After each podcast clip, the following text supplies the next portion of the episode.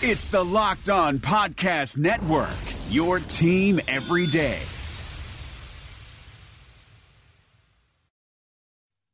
You are Locked On Packers, your daily Green Bay Packers podcast, part of the Locked On Podcast Network, your team every day.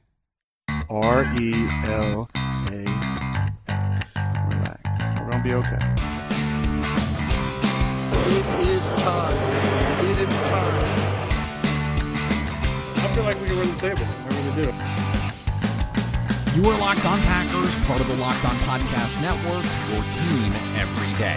I am Peter Bukowski, and I cover the Packers for SB Nation. I cover the NFL around the internet, and you can follow me on Twitter at Peter underscore Bukowski. You can follow the podcast on Twitter at Locked On Packers, like us on Facebook.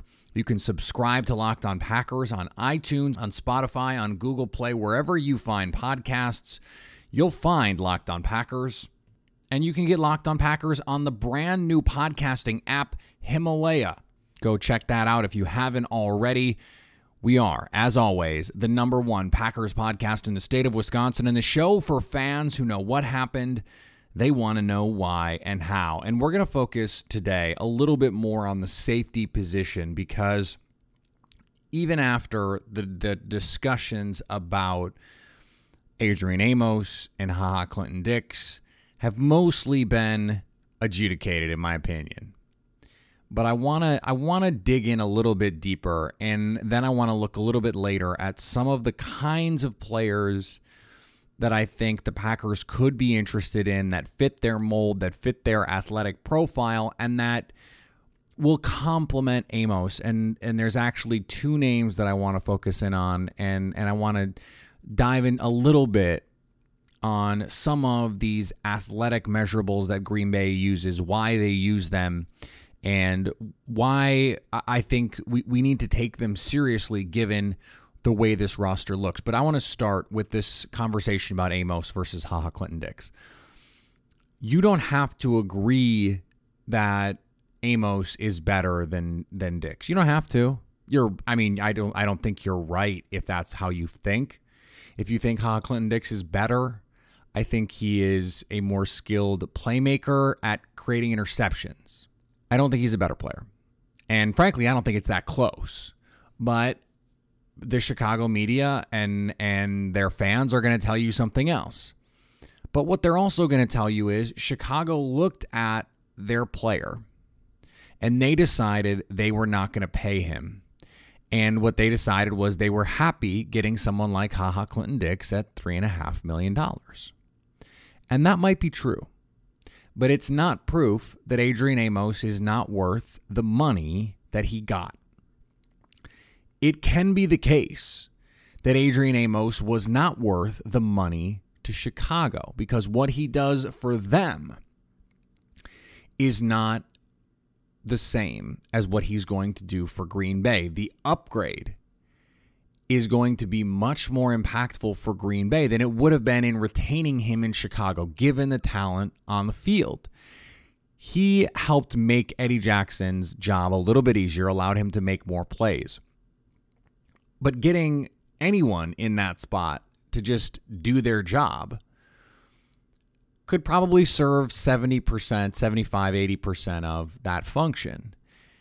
That Bears defense is ultimately successful because of that front, because of Khalil Mack, Akiem Hicks, Danny Trevathan, Roquan Smith, and because they have corners on the edge who can cover.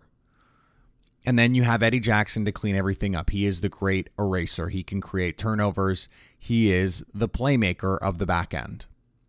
So it is the case that Amos might have been the seventh, eighth, ninth most important player on that defense. That's not the same as saying he he can't be worth the money Green Bay paid him and can't be a very good player for the Packers. You go back and you look at that 2011 Packers team. And you could make the case that James Jones was like the ninth best player on that offense. He might have been. But that's only because the rest of that offense was freaking loaded. So it's difficult to say, well, he's not he's not any good. He's he's limited. I don't the, the discussions about him being limited are just wrong. They're just not true. This is about marginal utility. What was his value to Chicago? Well, different than what it's going to be for Green Bay. Because Green Bay doesn't have Eddie Jackson. Green Bay doesn't have Khalil Mack, and I know that that is upsetting to a lot of Packer fans that that is the case, but that is the case. So his value to Green Bay is different. But look at what Amos was being paid relative to what Earl Thomas got paid and to what Landon Collins got paid and to what Tyrann Mathieu got paid. Even if you don't think he's as good as those players, and I, you know, I don't think he's as good as Earl Thomas, but the injury risk is much less. He's much younger. He is younger and more durable than Mathieu. I think he's just flat out better than Landon Collins. And I think he's probably better at this point in his career than Tyrann Mathieu, because I think Mathieu lost a lot of his athleticism, which hurt his playmaking ability. And he's making less than those guys, a lot less. Would those players have made Green Bay better? Sure, they would have because Green Bay's hole at safety was that big. I, you can say they overpaid for him. I don't think they overpaid for him. Look at what a high caliber starting safety cost on the open market. Now, I don't think the open market is everything when it comes to player value. I, we we had went through this with receiver. Just because the Bills play, paid John Brown nine million doesn't mean he's worth nine million. Just because Adam Humphries and Cole Beasley and a bunch of these slot receivers got hella paid doesn't mean they're worth that money. I don't think they are.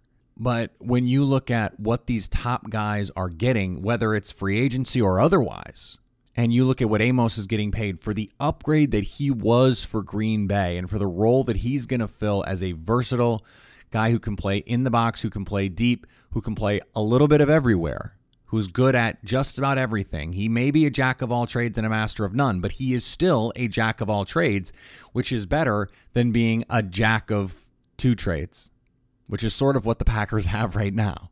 I think each team in this Packers Bears scenario signed a player with good value. Ha Clinton Dix at three and a half million, that's that's a really good deal. Because even though he's a more high variance player than the guy that they let go, he can still make plays. He has that upside. We've seen him be a good player. I don't think the Packers overpaid for Adrian Amos. I just don't. I think they overpaid for Billy Turner, and I think they probably overpaid for Za'Darius Smith. Of all of all the guys that they signed, the guy they definitely didn't overpay is Amos. And the fact that Bears fans want to kick him out the door is not evidence that he's not good or worth the money. Packer fans, a lot of them also want to kick Brian Bulaga out the door. And his contract right now, given what mediocre offensive tackles are getting paid, is a steal. And he's actually good. I don't understand any argument that says a player is worth the same to every team. He's not. So the fact that the Bears were willing to let him walk, and by the way, they wanted to resign him, they tried to resign him. Kevin Fishbain was on this program talking about it. And the Broncos, with his old coach, wanted to sign him. They just didn't know what the money was going to be. They were not necessarily offering him what the Packers offered him. That's not to say they weren't going to do it. They didn't get the chance to do it. Green Bay signed him right away. He was a priority for them. We also make the mistake all the time of believing that another team understands and, and values a player correctly, whether it's in their role or their their value as a as a contract, whatever it is. Green Bay let Micah Hyde walk and didn't even offer him a contract. Pro Bowl player. Traded Damarious Randall for a backup quarterback. Had a great season last year. Let let Casey Hayward walk. All pro. They drafted him. They did the right thing. But they had a coach that didn't know how to use him. They, they Dom Capers wanted to play Ha Clinton Dix over Micah Hyde and insisted that Casey Hayward was a slot corner. They were given opportunities elsewhere and showed that they could flourish. So just because the Bears felt a certain type of way about Adrian Amos, I know Ryan Pace just got executive of the year, but he got executive of the year because he hired Matt Nagy and because he traded for Khalil Mack, not because of how he felt about Adrian Amos. I mean, go back and listen to what, what Kyle said about the Bears. They were frustrated he wasn't making more splash plays. So if what they wanted was haha Clinton Dix, how can we expect that they had correctly evaluated Amos's value? If if all they cared about was him creating more turnovers when all you have to do is watch him on tape for 5 minutes to see the value of just being reliable. Just do your damn job. How many years have we watched the Packers go through safety after safety after safety that doesn't have a clue where they need to be, or can't stay on the field, or doesn't give effort, or can't make a tackle? At this point, it's not settling for just doing your job. And it's not even just doing your job. I think that is framing it in a way that is unfair to a player who does his job because not every player is able to play to play to play execute their job. Just doing your job. Let's say we just frame it that way just doing your job. You know what that is? That's code for execution. That means play to play, you're doing what your team is asking you to do. Fulfilling that role consistently is really hard. Being a consistent player, being able to do your job effectively, consistently, is what it means to be good. That is how we define a good player. A cornerback who has six interceptions but gives up eight touchdowns is not necessarily a good player. They, they might be a ball hawk, they might have great hands. But wouldn't you rather have a, a cornerback who doesn't give up receptions but also doesn't give inter- get interceptions?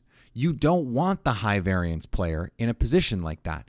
Safety is named safety, and it's named that way for a reason. You're a last line of defense player. Not every safety has to be Earl Thomas creating turnovers. Not every safety has to be Ed Reed and get eight interceptions a season to be a good player. We overvalue things like that. And and not just us people in the media, and people on teams, coaches, front office people, evaluators, scouts. Splash plays are important, and if you're not getting them, we need to understand why you're not. What are the reasons you're not getting those splash plays? And in a lot of cases, it has to do with role. What are you asked to do?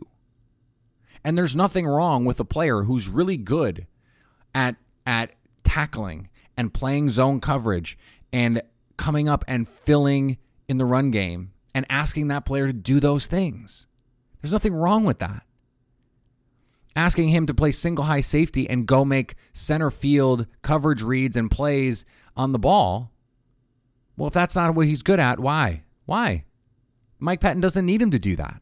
So why are we worrying about the things that Amos can't do?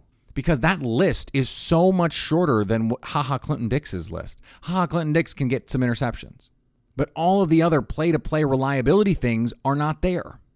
So I, I really I, I, I take issue with this idea that doing one's job is a baseline. It's not. It, there's no just in that.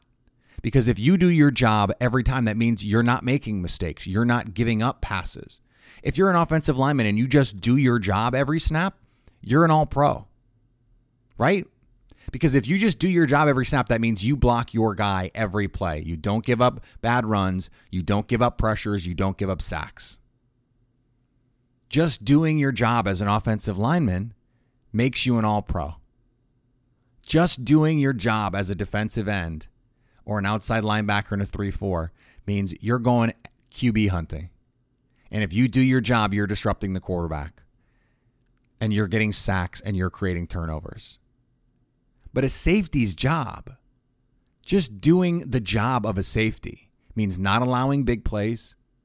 Chicago doesn't allow big plays. It means making tackles in the open field. It means being able to play inside. It means being able to play deep.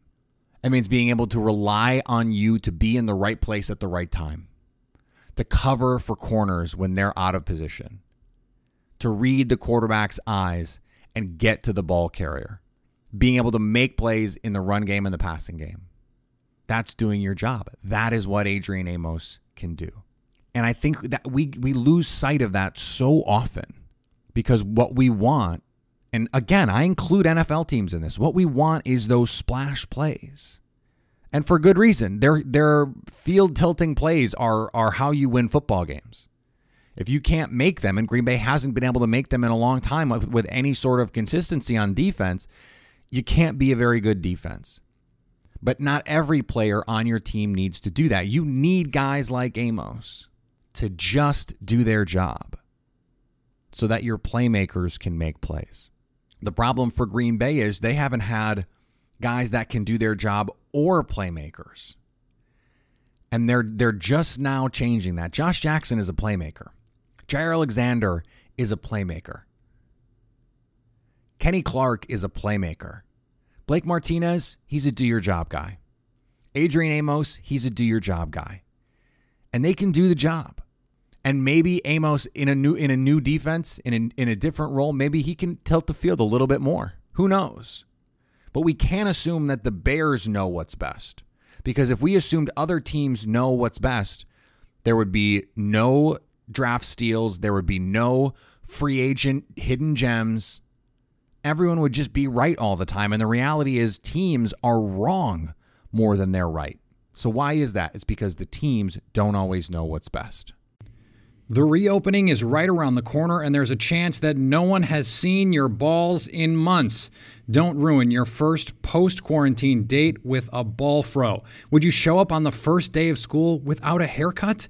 Manscaped is here to provide you the best tools for your grooming experience.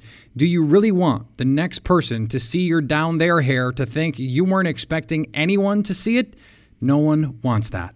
The Lawnmower 3.0 is the best hygiene tool for the modern man. Because of their ceramic blade and skin safe technology, your snags will be reduced while preparing yourself for post quarantine life. The Perfect Package 3.0 comes with the new and improved Lawnmower 3.0, water resistant cordless body trimmer, performance boxer briefs, and a travel bag for you to use when you're done quarantining. The Perfect Package 3.0 also comes with the Crop Preserver and Crop Reviver, the perfect one two punch to keep your one two punch fresh all day long.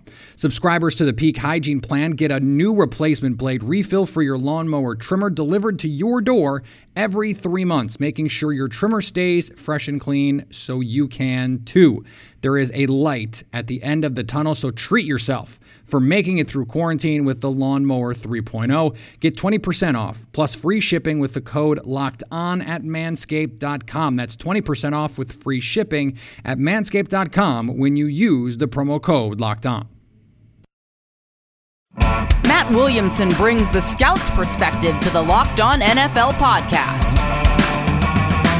Got to talk 2018 quarterbacks. Josh Allen has the best quarterback record aside from Lamar Jackson, but the lowest completion percentage other than Josh Rosen. He's just been com- uh, complete garbage for the most part when he's been allowed to play. Yeah, but to throw a couple nuggets out on Allen, and I know he's a lot bigger a lot stronger, but he kind of reminds me of early career RG3. What's kind of remarkable about Allen is he is so gifted, and he got better, I thought, this past year, which is encouraging with the anticipatory throws and the touch of his throws. But his deep ball passing is like the worst in the league. Hear Matt with co host Brian Peacock every day on Locked On NFL. Subscribe or follow today wherever you get your podcasts.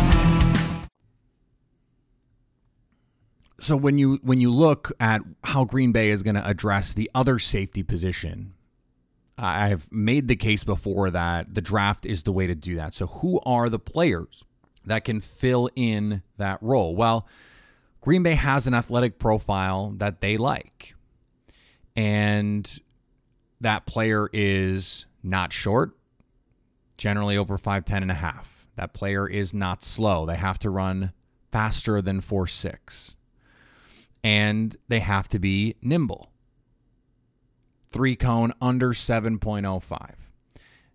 there there is less of a mold at safety than there is at other positions. But we think that those parameters are safe. And that's a that's a smaller group than you might think. It really is. You look in this draft, and as of the athletic testing numbers we have right now, that's only 3 guys. Seriously, it's only 3 guys. Now, there's a group of guys who are right on the borderline and they are in that range. Uh, and, and some guys that I think Green Bay is going to be interested in. And then there's another group of guys who have just not finished athletic testing, and we have a sort of incomplete look at who they are. There's also this metric called relative athlete score that that Kent Lee Platte has uh, put together, and it is uh, it's like SPARQ. It's like a lot of these scores out there that basically uh, allows you to take what a player is relative to other guys at their position and say what kind of athlete are you.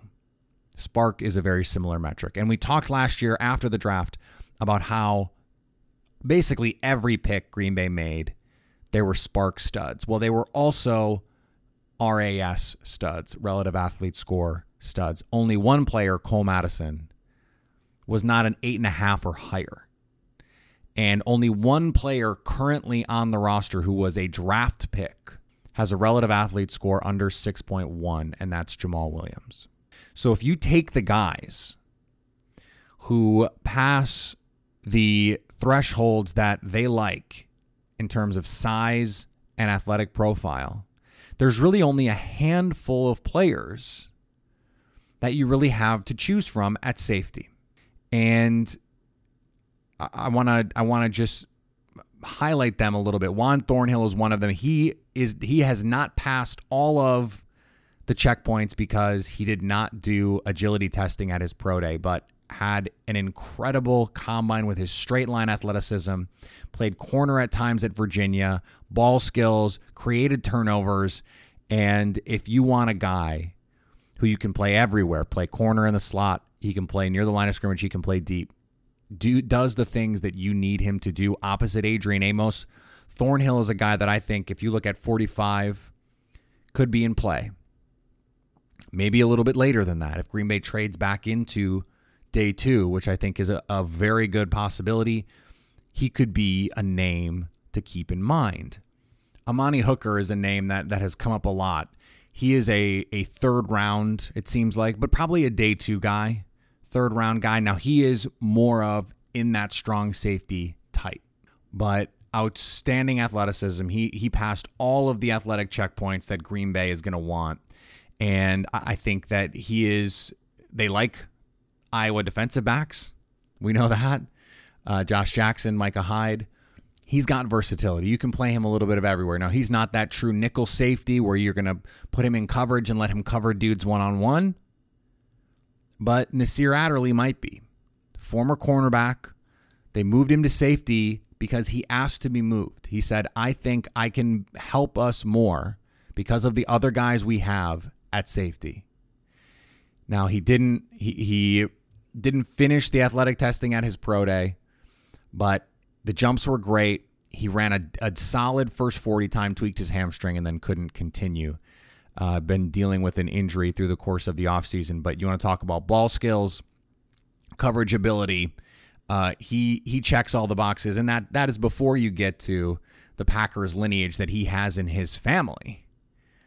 Uh, obviously, Herb Adderley being uh, one of the all-time great Packers. I don't think that's a reason to draft him, but it certainly uh, doesn't hurt when you're when you're looking at that. So those are those are the guys right now that if you want to look at, you know, what what the draft looked like last year and the kind of players at those positions that are at the that are at or near the top of the board that check both sets of boxes with the, the athletic profile they normally like and for their position are elite athletes.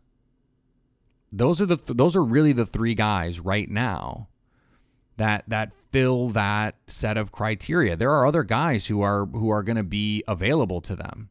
Chauncey Gardner Johnson, uh, is is a very good athlete. He's not an elite athlete. Taylor Rapp is a very good athlete. He's not an elite athlete. Jonathan Abram, a very good but not elite athlete.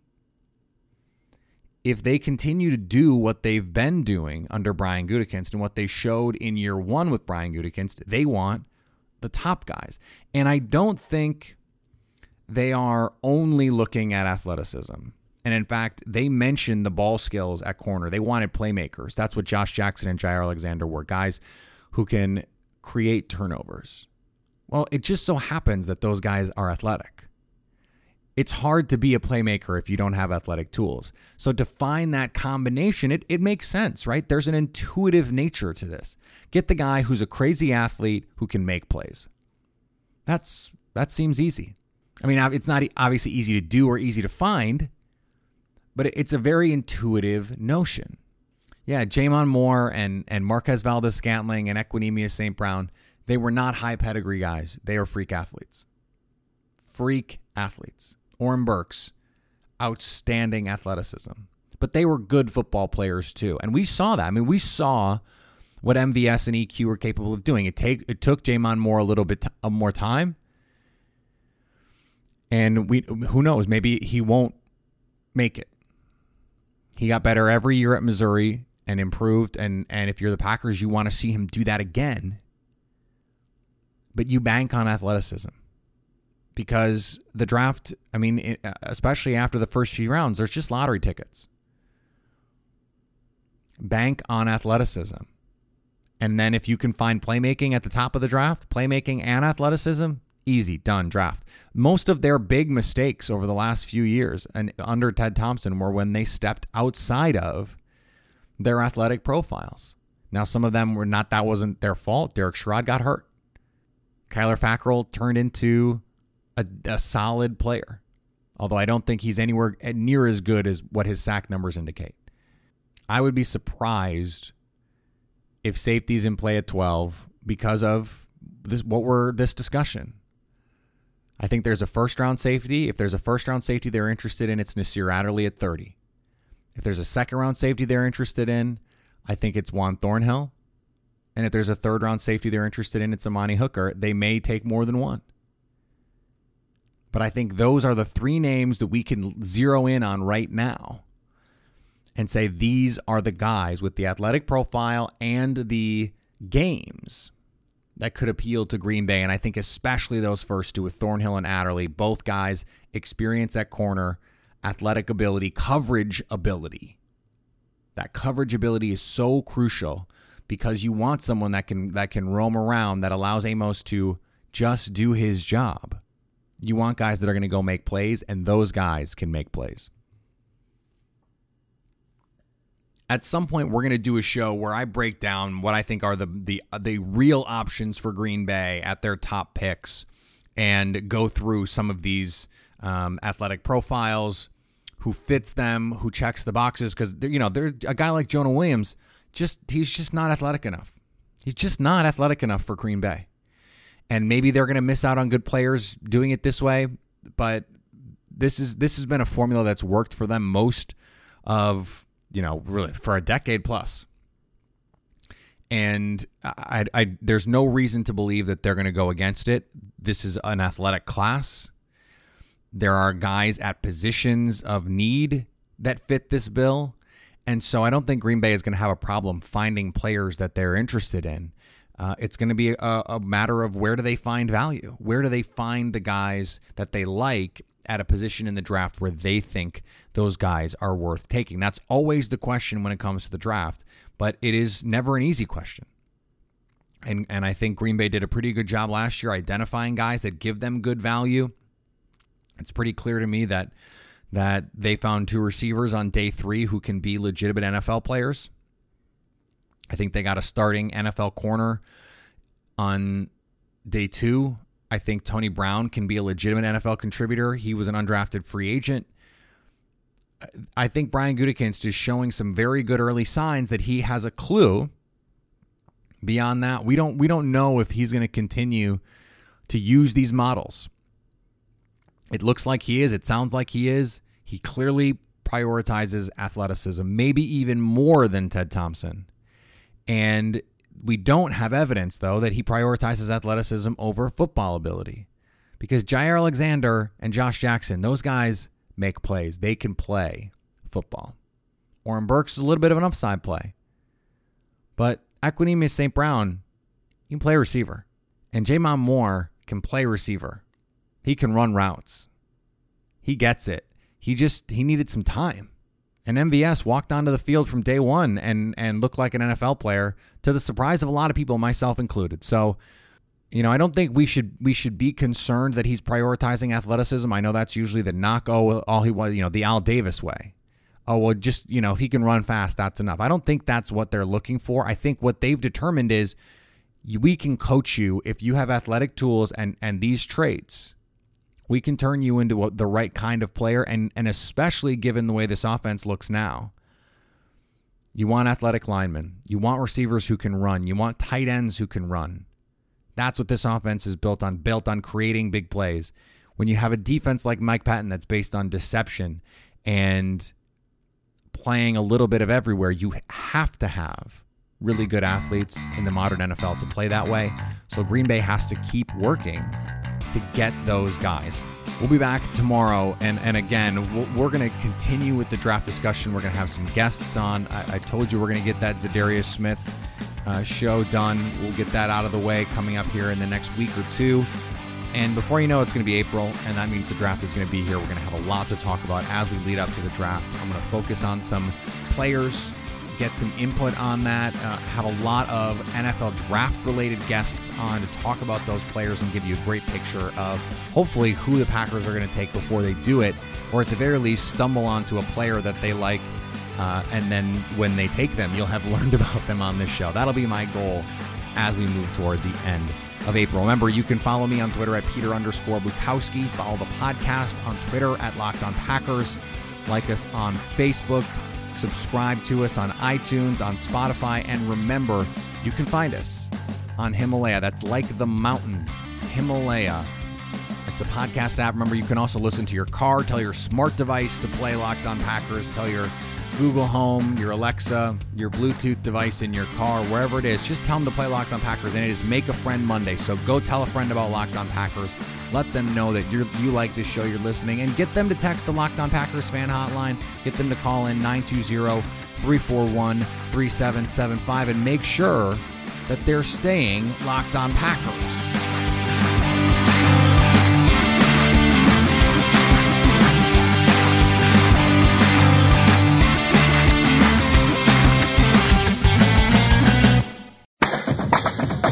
For listening to the Locked On Podcast Network, but why stop now?